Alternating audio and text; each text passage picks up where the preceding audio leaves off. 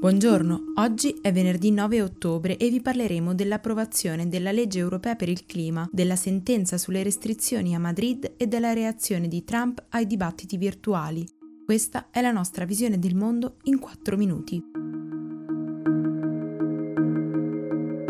Sono stati confermati ieri i numeri con cui il Parlamento europeo ha approvato una proposta che punta a vincolare l'Unione a ridurre entro il 2030 le emissioni di gas serra del 60% rispetto ai livelli del 1990. Hanno dato il proprio sostegno alla normativa 231 parlamentari, ma il vero ostacolo è ora l'accordo con il Consiglio. Tra i 27 infatti sono diversi i leader che si oppongono a percentuali così alte, specialmente coloro che governano in paesi ancora estremamente dipendenti dai combustibili fossili, come la Polonia o la Repubblica Ceca.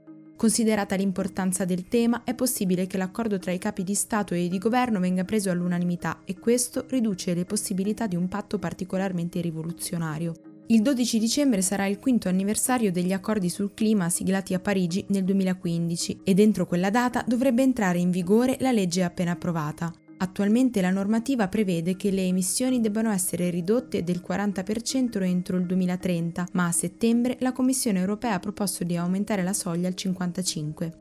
Si tratta di una percentuale che gli scienziati hanno definito come il minimo sforzo necessario a dare al continente una possibilità concreta di ridurre a zero il proprio impatto sull'ecosistema, ma che sarebbe indubbiamente migliorativa rispetto al presente.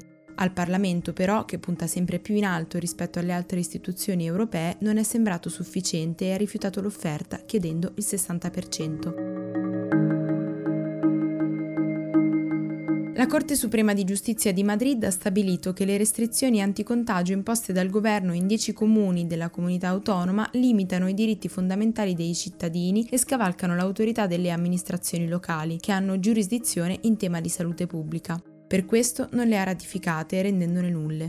Intanto anche in Polonia le mascherine saranno obbligatorie sia al chiuso che all'aperto. Lo ha annunciato il primo ministro Mateusz Morawiecki dopo aver preso atto dell'incremento dei positivi degli ultimi giorni che rischia di intasare gli ospedali del paese. L'obiettivo del governo è quello di evitare un nuovo lockdown totale.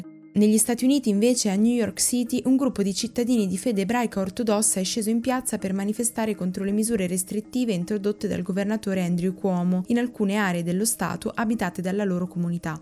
A Brooklyn, nel Queens e in altri centri interessati c'è un tasso di infezioni 5 volte più alto rispetto al resto di New York e per questo l'amministrazione ha deciso di intervenire anche chiudendo i luoghi di culto. Secondo Cuomo, il collegamento tra i focolai e la comunità ortodossa non è casuale, ma è dovuto a un generale scetticismo verso le misure di contenimento. Infine, il Parlamento israeliano ha rinnovato la misura emergenziale con cui il governo ha vietato le manifestazioni pubbliche a causa della pandemia. Il paese è in lockdown, ma secondo i critici la pandemia è solo una scusa per ostacolare le proteste contro il premier Benjamin Netanyahu, di cui si chiedono le dimissioni.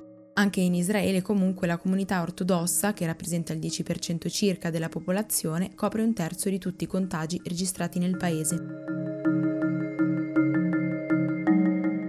Donald Trump ha detto a Fox News che non ha intenzione di partecipare al prossimo incontro con Joe Biden se questo dovesse essere organizzato in modalità da remoto. L'annuncio è arrivato dopo che la Commissione per i dibattiti presidenziali, considerato lo stato di salute del Presidente, che per quanto ne sappiamo potrebbe ancora essere contagioso, ha stabilito in via precauzionale di rivedere le regole e organizzare un incontro virtuale. Circa un'ora dopo l'intervista TV, tuttavia, sono cominciate a emergere dichiarazioni con cui persone vicine a Trump hanno fatto sapere che la decisione del presidente potrebbe cambiare e lo stesso Biden si è rifiutato di lasciare un commento perché, citazione, Trump cambia idea ogni 5 minuti.